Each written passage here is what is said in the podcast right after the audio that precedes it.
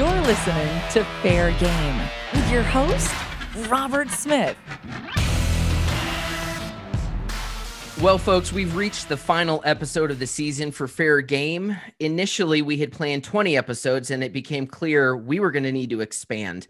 And in that expansion, we have included several guests from Canada, multiple concessionaires, an agent, and now we welcome the CEO of one of the largest county fairs in America. Michelle Richards joins us today from Southern California, where she is the CEO of the OC Fair. Michelle, welcome to the show. Thanks, Robert. How are you? I am doing amazing. I mean, I guess as good as anybody can for 2020. That's right. Listen, um, according to Carnival Warehouse, by attendance, you all are the eighth largest fair in the country and second largest county fair in America, right behind Del Mar. That's pretty impressive. If you would take a minute and share a bit more about your fair. Well, it's, you know, I mean, numbers are numbers. I happen to think we're the best fair in the nation. Um, but I, but again, I, um, I guess you, you would say that about your kids too, right? I've got right. the best kid in the world. So, of course. Um, but the OC Fair is, you know, we our community calls it the the biggest summer party of the year, and it really is. Um, 1.3 million people every year come to the OC Fair, and uh, it's um, it's a tradition that has been going on for 130 years. So you can imagine it was pretty sobering to have to cancel it this year. Absolutely. Now, for context, we're recording this on December the 11th, and I was doing a little background on you for the interview, and I realized that it was just a year ago on the 12th, at least I believe, according to the press releases, that you were named CEO of the OC Fair. Can you talk about your background with the fair and how you came to be the CEO?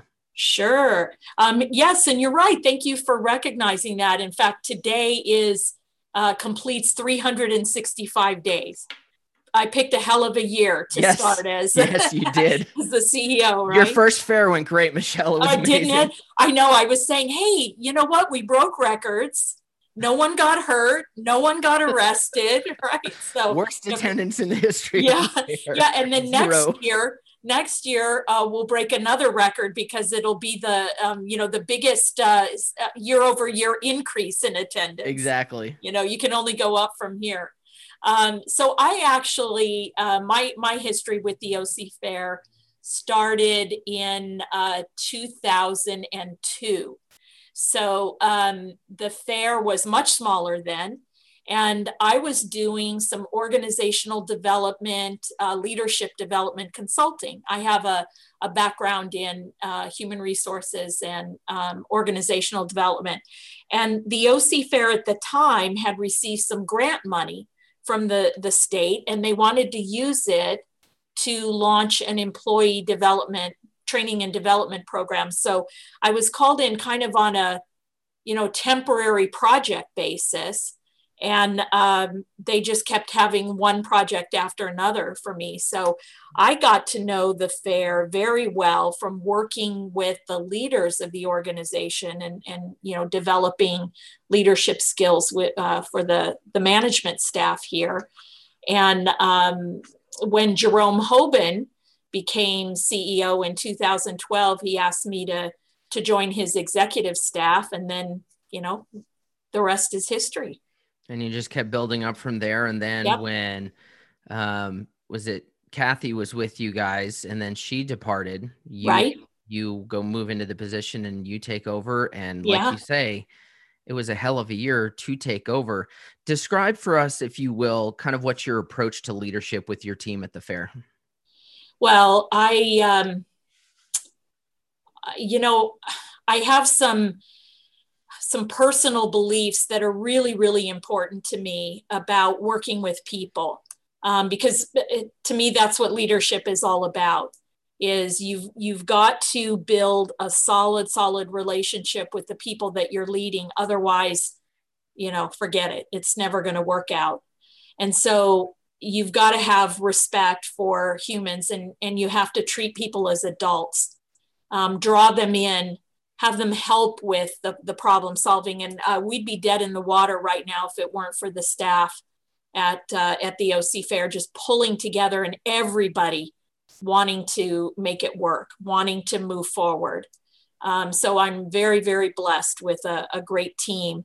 Um, I also um, I also have a belief that leaders should leave the place better than they they found it, and that that comes from the way I was raised. I I told the staff this story that um, when I was a kid, my family never had, you know, a lot of extra money to, to spend. So we had very simple vacations. I grew up in a big family. We used to go camping all the time.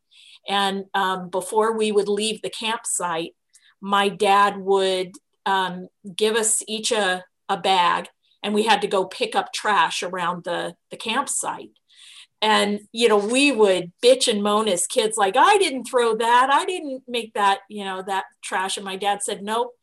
You always want to leave the place better than you found it. So i believe that we in the fair industry have a responsibility to future generations that we do better and that we make the place better than we found it so that they inherit something that they can build on as well.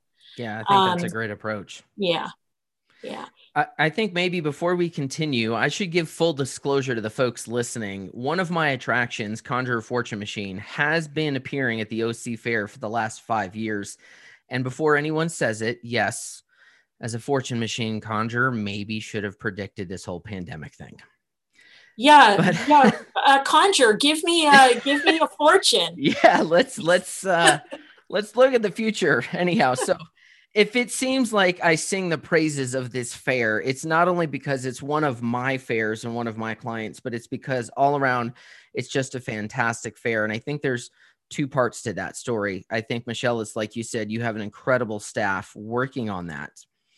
Um, but I also I tell a lot of people that working OC fair feels a lot more like working a theme park than it does working a county fair. And I think some of that has to do with the OC Fair's partnership with RCS. How has that partnership benefited the OC Fair?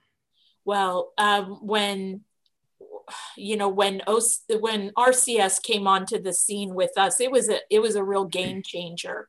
And you know, um, there's nobody, in my opinion, nobody in the um, carnival industry that pays more attention to presentation and quality and excellence um, than RCS does. And so uh, it just, you know, improved that piece of the, um, the fair tremendously when RCS came on board. They've done a great job.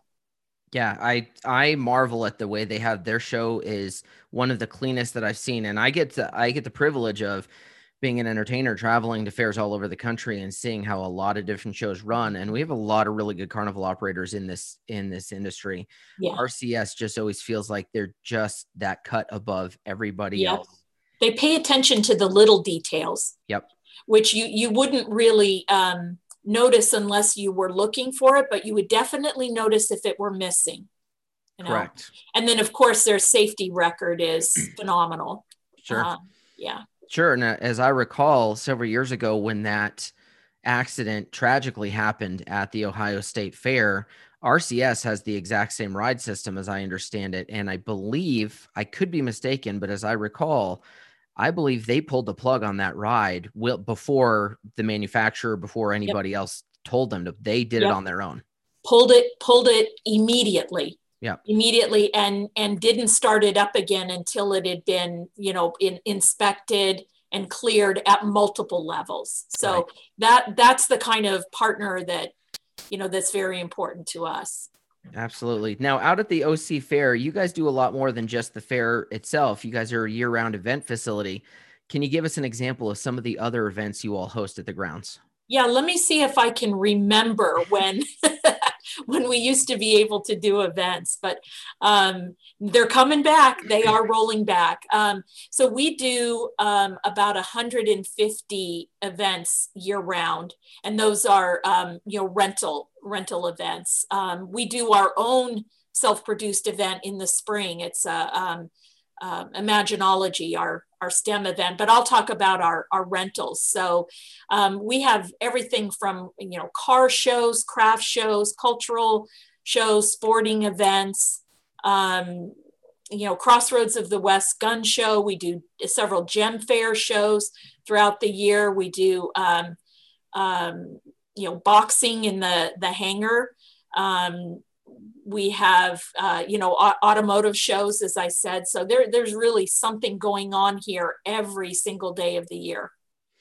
I get the feeling traveling to fairs all across the country that many of the people in our communities that attend a fair they go to a fair and they see you know a fair for five or ten days in the summer or in your case 23 days and then that's it i think many times our communities may not understand how important the role is that our fairgrounds play in those communities. Mm-hmm.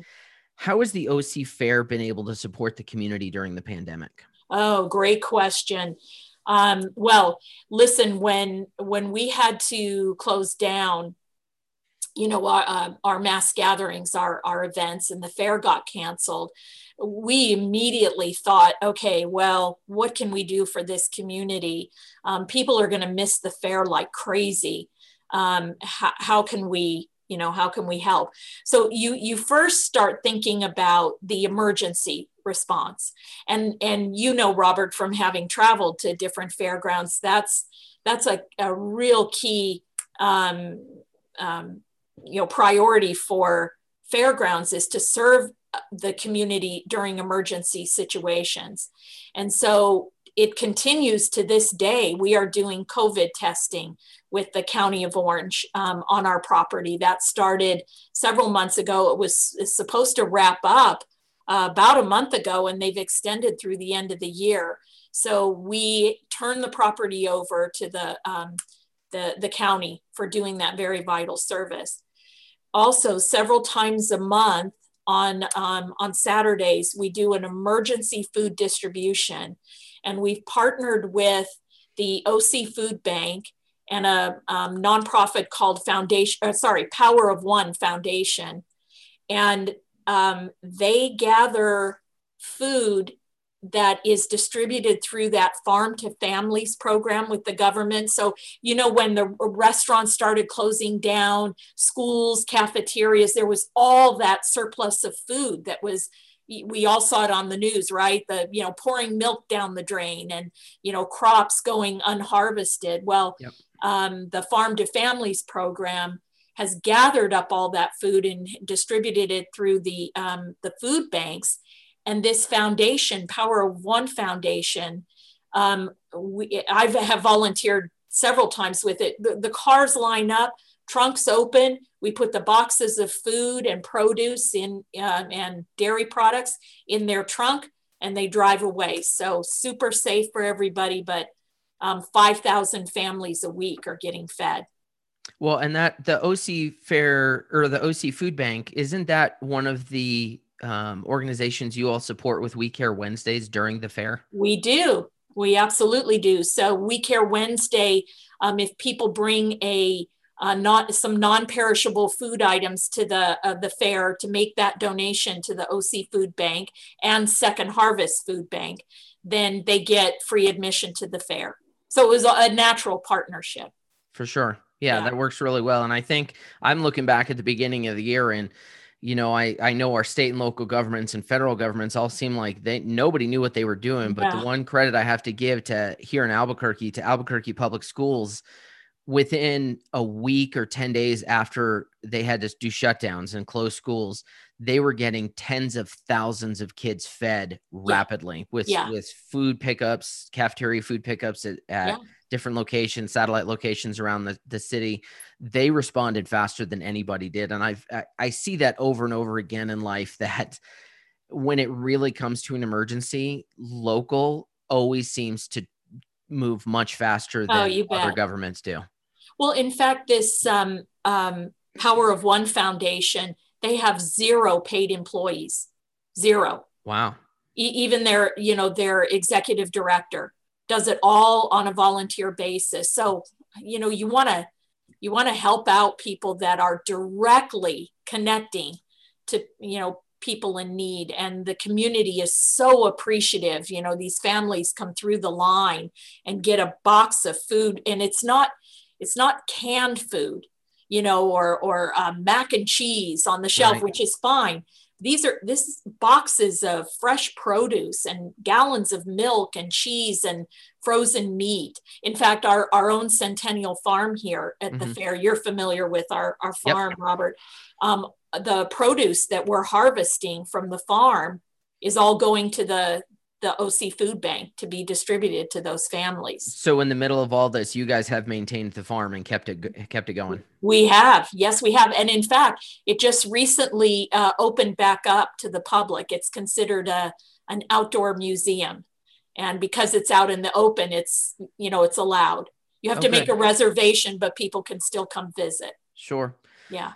So looking back earlier in this year, you know, I've said it over and over on this podcast. It feels like January and February, a lot of us we started to hear about the virus coming in, but I don't think anybody really realized, you know, and I think part of it, at least from our industry, is we've dealt with E. coli scares, we dealt with the swine flu, we've dealt with other things, and they just were never as massive as the media made it out to be. But then March 11th hits and World Health declares this a pandemic. And I think more closer to home, Houston Livestock Show cancels just days into their event. Yes. And I think for a lot of us, that's when we went, oh man, Whoa. this could be big. Yep. Can you describe um, what you were thinking when you heard that Houston had canceled? Well, I, I was watching it on live television. So we we started getting text messages, you know, from Houston, from you know, fair fair partners, and um, uh, there's a, a TV in the conference room right next to me. So we went in and turned the TV on. And I'll, I'll never forget the aerial shot, you know, of, of the, um, I think it was the, the carnival area, watching the ride shut down and people just starting to funnel, you know, funnel out of the gates. It was, it, it I think that's probably when I realized, um, yeah, this, the, it was the first time I allowed myself to think, you know, our fair might be canceled. Our right. fair might be canceled. Yeah, yeah, I remember the week prior to that, um, the city of Austin canceled. They pulled the permit for South by Southwest, and yep. vendors were going in and getting ready. They were ready to go, and and they canceled it. And I just, I just sat there thinking, this seems like a real overreaction. And then a week later, it was like, you know that it, it, regardless i know that i think because it's a presidential year a lot of um, a lot of politics have been made out of this yes. pandemic. But I think when you look at what happened in Houston, I don't care what party you're with, that can't be an easy decision because that that mm. cost them hundreds of millions of dollars in revenue in that city to just oh, be yeah. like, we're done, close the doors. Right. That's not an easy decision to make. Not at all. And I really, I really felt the same, um, the same for our board of directors, having to make a very public decision um, to cancel the fair. And it, it, you know, even though it was the absolute right thing to do, and of course, looking back now, it was you know a slam dunk, right? Of course. Um, but hindsight is is twenty twenty. Um, but I I felt for them making that decision um, because of what the fair means to the community. Um, you know, and taking a beloved event away was pretty devastating but it takes courage to make you know make those choices that is the right thing to do in the long run. Right. Well and i think jerry hammer might have summed it up the best after they canceled the minnesota state fair. He likened fairs to airplanes that are taking off bigger planes need more runway to get mm-hmm. in the air than smaller planes do. And OC Fair, in the big scheme of things, is certainly a large airplane. I mean, you guys yeah. build a small city on your grounds for for a month. Yeah. Using Jerry's analogy, how much runway does the OC Fair need to get off the ground? Well, I, I can tell you exactly because we calculated that in terms of when do we put this dilemma in front of the board of directors? When does it make sense? And our board had a, a special meeting um, on April 27th, and that was the, the one and only topic on the agenda. So I knew that we needed to provide as much information as possible to the board that would um, allow them to debate the, the issue. And uh, you remember, uh, March, April, there wasn't very much information out there at all. And fortunately for us in California, our governor had a uh, a, a noon conference a few days before that board meeting, and a reporter asked him, What about all of our summer events like the 4th of July and the fairs and festivals that happen throughout the state? And he said, You know, he said, until we reach herd immunity, um, he said, I just don't see it happening. It's just not going to be possible. So that was what kind of t- tipped us over the edge. And we needed to make the decision early enough. I love that analogy of, of you know, bigger planes need more runway. Um, you know, and, and you know what you you partner with us at the fair. Imagine if you had spent all that money getting ready to you know to be at the fair but we waited till the last minute to cancel it and you were out you know hotel uh, airfare all the materials that you need for you know for for your performance and we just didn't want to see that happen to our our merchants our concessionaires that are ordering product that they may or may not be able to get credit for Yep. So, um, so I think our runway starts um, somewhere, you know, somewhere in late March to late April. Yeah. yeah. Well, and that's just the that's on the prep side. I mean, at some point you guys got to go into blackout on that fairground where the only thing happening on the grounds is prep. I mean, you yeah. don't move all those RCS doesn't move in in, in a couple of days. I mean, oh, this no. is a long process to get everything yeah. set up. And like you said, that decision has to get made right long before that anybody long shows before. up at your gates. Yeah. You know, and unfortunately, there were, you know, we spoke with um, Kyle Palmer from Artisan Attractions and, and a number of entertainers that were involved in the cancellations in Florida.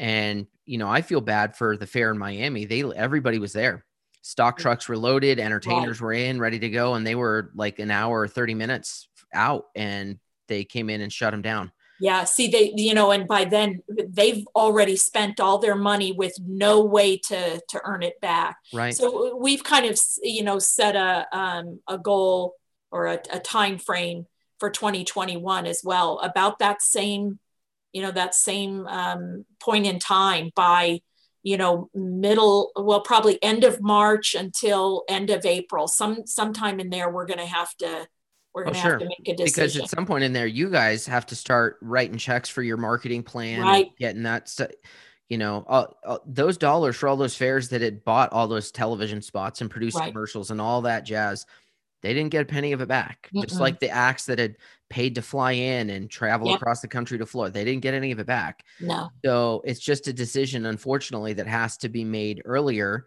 Um, but with a cancellation like that comes an enormous financial blow to your organization. Have there been other ways your fair's been able to get creative for other revenue generation, or have California restrictions kind of kept you shut down? Well, you know, we we've been one of the most restrictive states in the union for um, you know for COVID response. So it's been it's been a bit like uh, pushing a rope up up a hill. Mm. And um, however, um, we have gotten approval for some sectors of our business. Um, we're allowed to have outdoor shopping. So there's a, a vintage market, you know, that has set up out in the parking lot. We've done um, some um, outdoor concerts, vehicle based, you know, drive drive in concerts. Um, right now, in fact, last night it it previewed a Night of Lights, one of our promoters that does our Winterfest event, uh, retooled, and he's designed this beautiful drive through um, light experience and it, it it's spectacular. So fantastic. um, so that's off off and running. Um, anything inside the buildings? No no approval on that yet right um, and then we we hosted our our own fair food drive through and that was hugely successful so some of our fair concessionaires participated for a nine week period in our parking lot. People love that. They they really miss their fair food. Oh yeah, yeah. we do. Mm-hmm. Uh, you know, hopefully by the time July 21 rolls around, this pandemic is is well on its way to being behind us, and we can have a fair. in the meantime, you still have to plan for that 2021 show. Yeah. How do you do that? How do you plan with all those unknowns when you're still in the middle of a pandemic in 2020? Well, um, not very easily. That's the short answer. So, uh, you know, we made some strategic decisions about our, our budgeting and planning for 2021. Um, you know, I, I know there are other fair CEOs that are putting together three or four different budget scenarios, you know. Um, we decided no we're gonna we're gonna go middle of the road and put together a budget um, for a modified fair that is 50% of what our normal fair is. 50% of the attendance 50% of the expenses. And that way we're right in the middle. If things miraculously improve we you know we can pivot for more. And if they get shut down more we can pivot for for less. So we we thought a good a good position would be to you know to have it right down the middle and then go. And you know just as soon as a budget gets approved and it goes into effect in January, it'll be obsolete, right? because something new will, you know, will have come on the the horizon that we have to deal with. Well, that seems like 2020 going into overtime there. Uh-huh. You know, Yeah. I, I think it's just what's going to happen. You know, when you're talking about, you know, setting your budget in the middle and being able to hopefully pivot, you know, if you're talking about a 50%, you know, one of the other guests we had on the show, Linnell Smith from Sydney Royal Easter Show, they've been, their government's restricted them to only 50,000 people a day for their 2021 show, which they run just under a million in their 12 days. So automatically they're down to about 600,000. That's a pretty steep hit in attendance. As Linnell Yep. said, you know, 50,000 a day for them is an idle Tuesday. Yep. Um, and their concern is potential damage to the brand. Have you guys thought about how what that looks like in, in your messaging to your guests and how do you communicate that 21 is going to look a little different. It may not have all the experiences you're used to, but we're still going to deliver a great value for your time and money.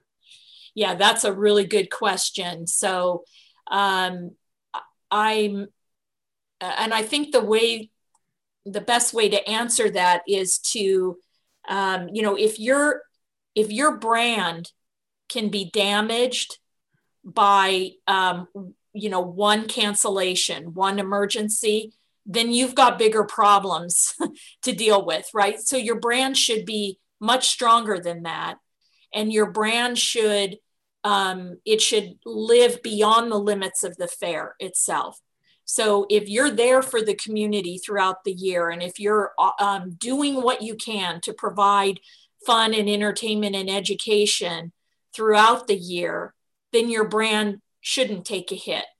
Um, the community is so hungry right now for any form of entertainment anything to get them out of the house to you know to see and experience something different. Um, so I, I just would say uh, that you know with a strong brand people will understand that you you know we we do 1.3 million people in a 23 day period. We're at 50% we're going to be only 30,000 people per day. So and the, and it could we offer all the same things that we do during a, a you know a normal fair sure but we'd go absolutely broke doing that. Right. so we have to really understand who our customer is and what the, what the the fair necessities are you know the must haves and make sure that we can deliver on on that Yeah, when we spoke to Jeremy Parsons from Clay County Fair in Iowa, he he referred to his 21 fair as a transitional fair that Mhm. the messaging is going to be look, this is not the fair you're used to, but it's the fair that's going to guarantee that we still have a fair in years to come and we have a successful 22 and 23 moving forward. yep. And that's I a think good brand. That's a good brand Yeah, right? Yeah. I, I think I think as long as as long as we don't as our industry doesn't go out expecting to charge all the same money and deliver half the value.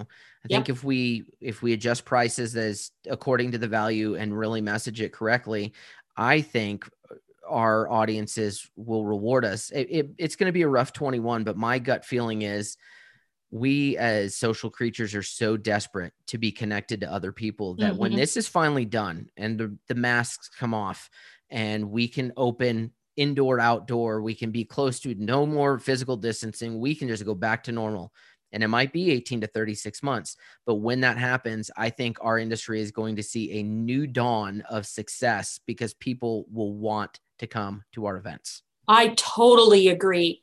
In fact, um, uh, a couple of days ago, I was interviewed by a reporter, an LA Times reporter, and she asked me a really interesting question. Um, what will that feel like, you know, when you can have the fair again? So the fair got canceled. What is that going to feel like to the staff to be able to, you know, have a fair?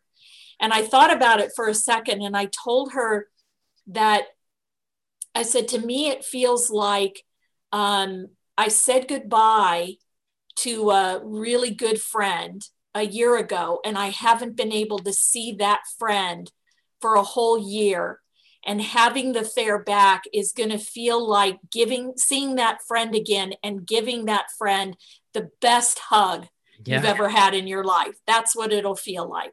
Yeah. You know, just I, pure joy. I agree. And that's one of those um, you know, Kyle Palmer from Artisan Attractions, when we we were interviewing him, said, "I just want to get out and hug somebody again. Yeah. Like I just want to be connected to people." And and this this for me this year's been eh, painful, physically painful at times. And I think that me being an extrovert, most you know, a lot of us as entertainers, we're very we're the outgoing people. We mm-hmm. thrive mm-hmm. in that environment to all of a sudden be told, nope, you're done and stay locked up in your house is painful. I've developed a new respect for people who are introverts and then forced into social situations. Cause I was growing up, I had friends that were introverts and I thought, you know, it's just relax. It's just a party. Just have fun. And right. they were always physically uncomfortable in those yeah. situations. I get it now. Right. I totally exactly. get it. I know. I was thinking too that um, all of the people we know that are germ- germaphobes, you know, that have always been germaphobes. They were ahead of the curve. I know they're saying, like, finally, the rest of the world knows what we're talking about. That's yep. why I have hand sanitizer with me. they were they were ahead of their time. That's right. Um, you know, listen. It, question for you this switching back to the just the fair itself kind of let's move away from the depression of what is covid.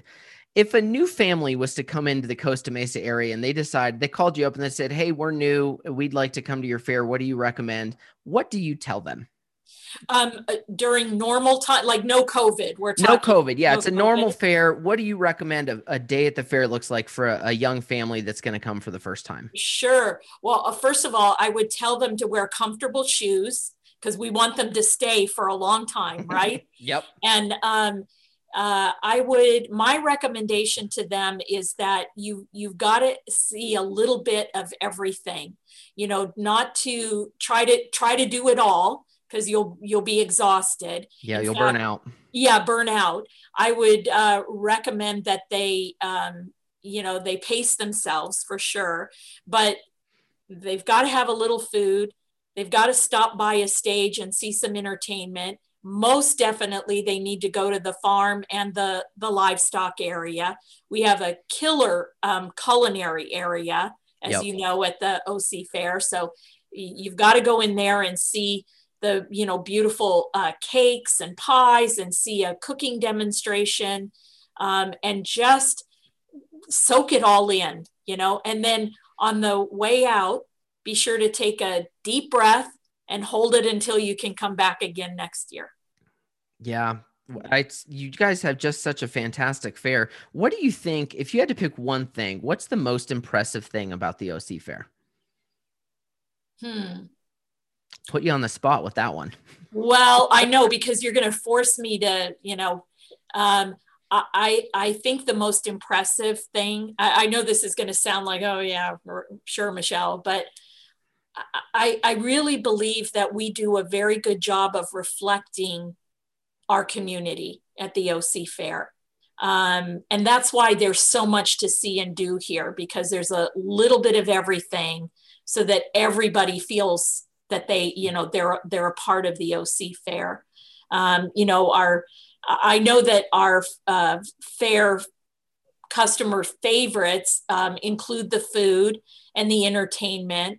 Um, but I also think we do a really excellent job of ag education through our farm and our, our uh, livestock exhibits and um, really connecting people with the land you know that this is where your food and your fiber comes from and and that there are farmers that are out there working every day under the sun to to bring us our food Yep, um, I've been there. I think I, I, really like what you guys do with the farm there because it, it's one thing to have pictures of of mm-hmm. farms and, and and with ag education, but it's another when you see young kids literally looking down at this um, at this box uh, on the ground that's you know got lettuce growing in it yeah. or radishes or whatever, and they look and they realize, oh, that's what lettuce looks like when it's mm-hmm. when it's growing, when it's in the ground, yeah, when it's in the ground, and then there's this there's this light bulb that goes on in their head, and you can see they just got connected to the yeah. Yeah, and then when they're when mom takes them to the grocery store next time, they realize yep. it doesn't come off a shelf but somebody somebody grew that so that they could have a you know a salad or a hamburger at you know at their table. Yeah for sure. You know as an entertainer i'll tell you what i think is most impressive about your fair and you alluded to it earlier and that's your team. Yes. The support as an entertainer that we get from katie and jeff and dan it's it's absolutely amazing and your marketing team is really terrific at coordinating media spots to help promote the event you've just got a really strong group of people in your organization and that has to make your job which is a very complex task of putting on this fair much easier. Well uh, absolutely. Um, you know my, my job as a ceo is to really manage the affairs of the board of directors and to make sure that i can translate what their vision and direction is to the to the staff. And you can't, um, you know, for a fair as, as large as ours, um, I would I would not be um, good at my job if I took my eye off that ball. If I wasn't able to, you know, to um, help set the the direction and the course. Um, that's why you need a good team, because uh, I, you know, I work with the board. I translate the vision and direction, and then they go off and make it happen. And they're phenomenal at it. Excellent. Yeah, they're really good. You can you can see the leadership ability that you've got to just empower your staff to go make the decisions they need to make and produce that vision. They do a fantastic job of it. Mm. Listen, we're about out of uh, time on the show. I know you've got another meeting coming up here in a few minutes. So before we go, everyone on the show goes through a little round of speed questions. So I got oh, a gosh. handful of questions for you. Okay. Give me. Oh, so everybody gets so nervous when I say it's the speed round. They're like, okay. I gotta fluff. Gotta fluff my hair. Okay. Go. Make sure the hair's ready. That's okay. right. Question okay. number one: funnel cake or fried Oreos? Funnel cake. What song could you listen to on repeat all day? Um, it's got to be some. It, it's um um, it's Sweet Home Alabama. Okay, Lynyrd Skynyrd. Lynyrd Skynyrd. All right. If money is no issue, where's the first place you travel after the pandemic ends? Uh, Italy. In your free time, curled up with a good book or binge watch Netflix? Both at the same time. and last question. This one's a little more than than a speed round, but it, it's a little more depth on this one. You can go back in time and give 18 year old Michelle one bit of advice. What is it? be flexible. Be flexible. And i think that's actually kind of the lesson that all of us need to take for this entire pandemic. Patience empathy and flexibility because lots of unknown out there. Michelle if folks want to reach out and get in touch with you about all things fairs where can they do that well they can first go to our website at uh, ocfair.com but if they want to contact me directly they can shoot me an email at mrichards at ocfair.com. Michelle, I'm so glad we could get you on the show. Please have a Merry Christmas. I look forward to hopefully seeing you in July out there in Costa Mesa. Thanks for coming on the show today. Thanks for having me, Robert. Merry Christmas to you and everybody out there as well. You've been listening to the Fair Game Podcast. Fair Game is a production of Robert Smith Presents. For more information, please visit robertsmithpresents.com.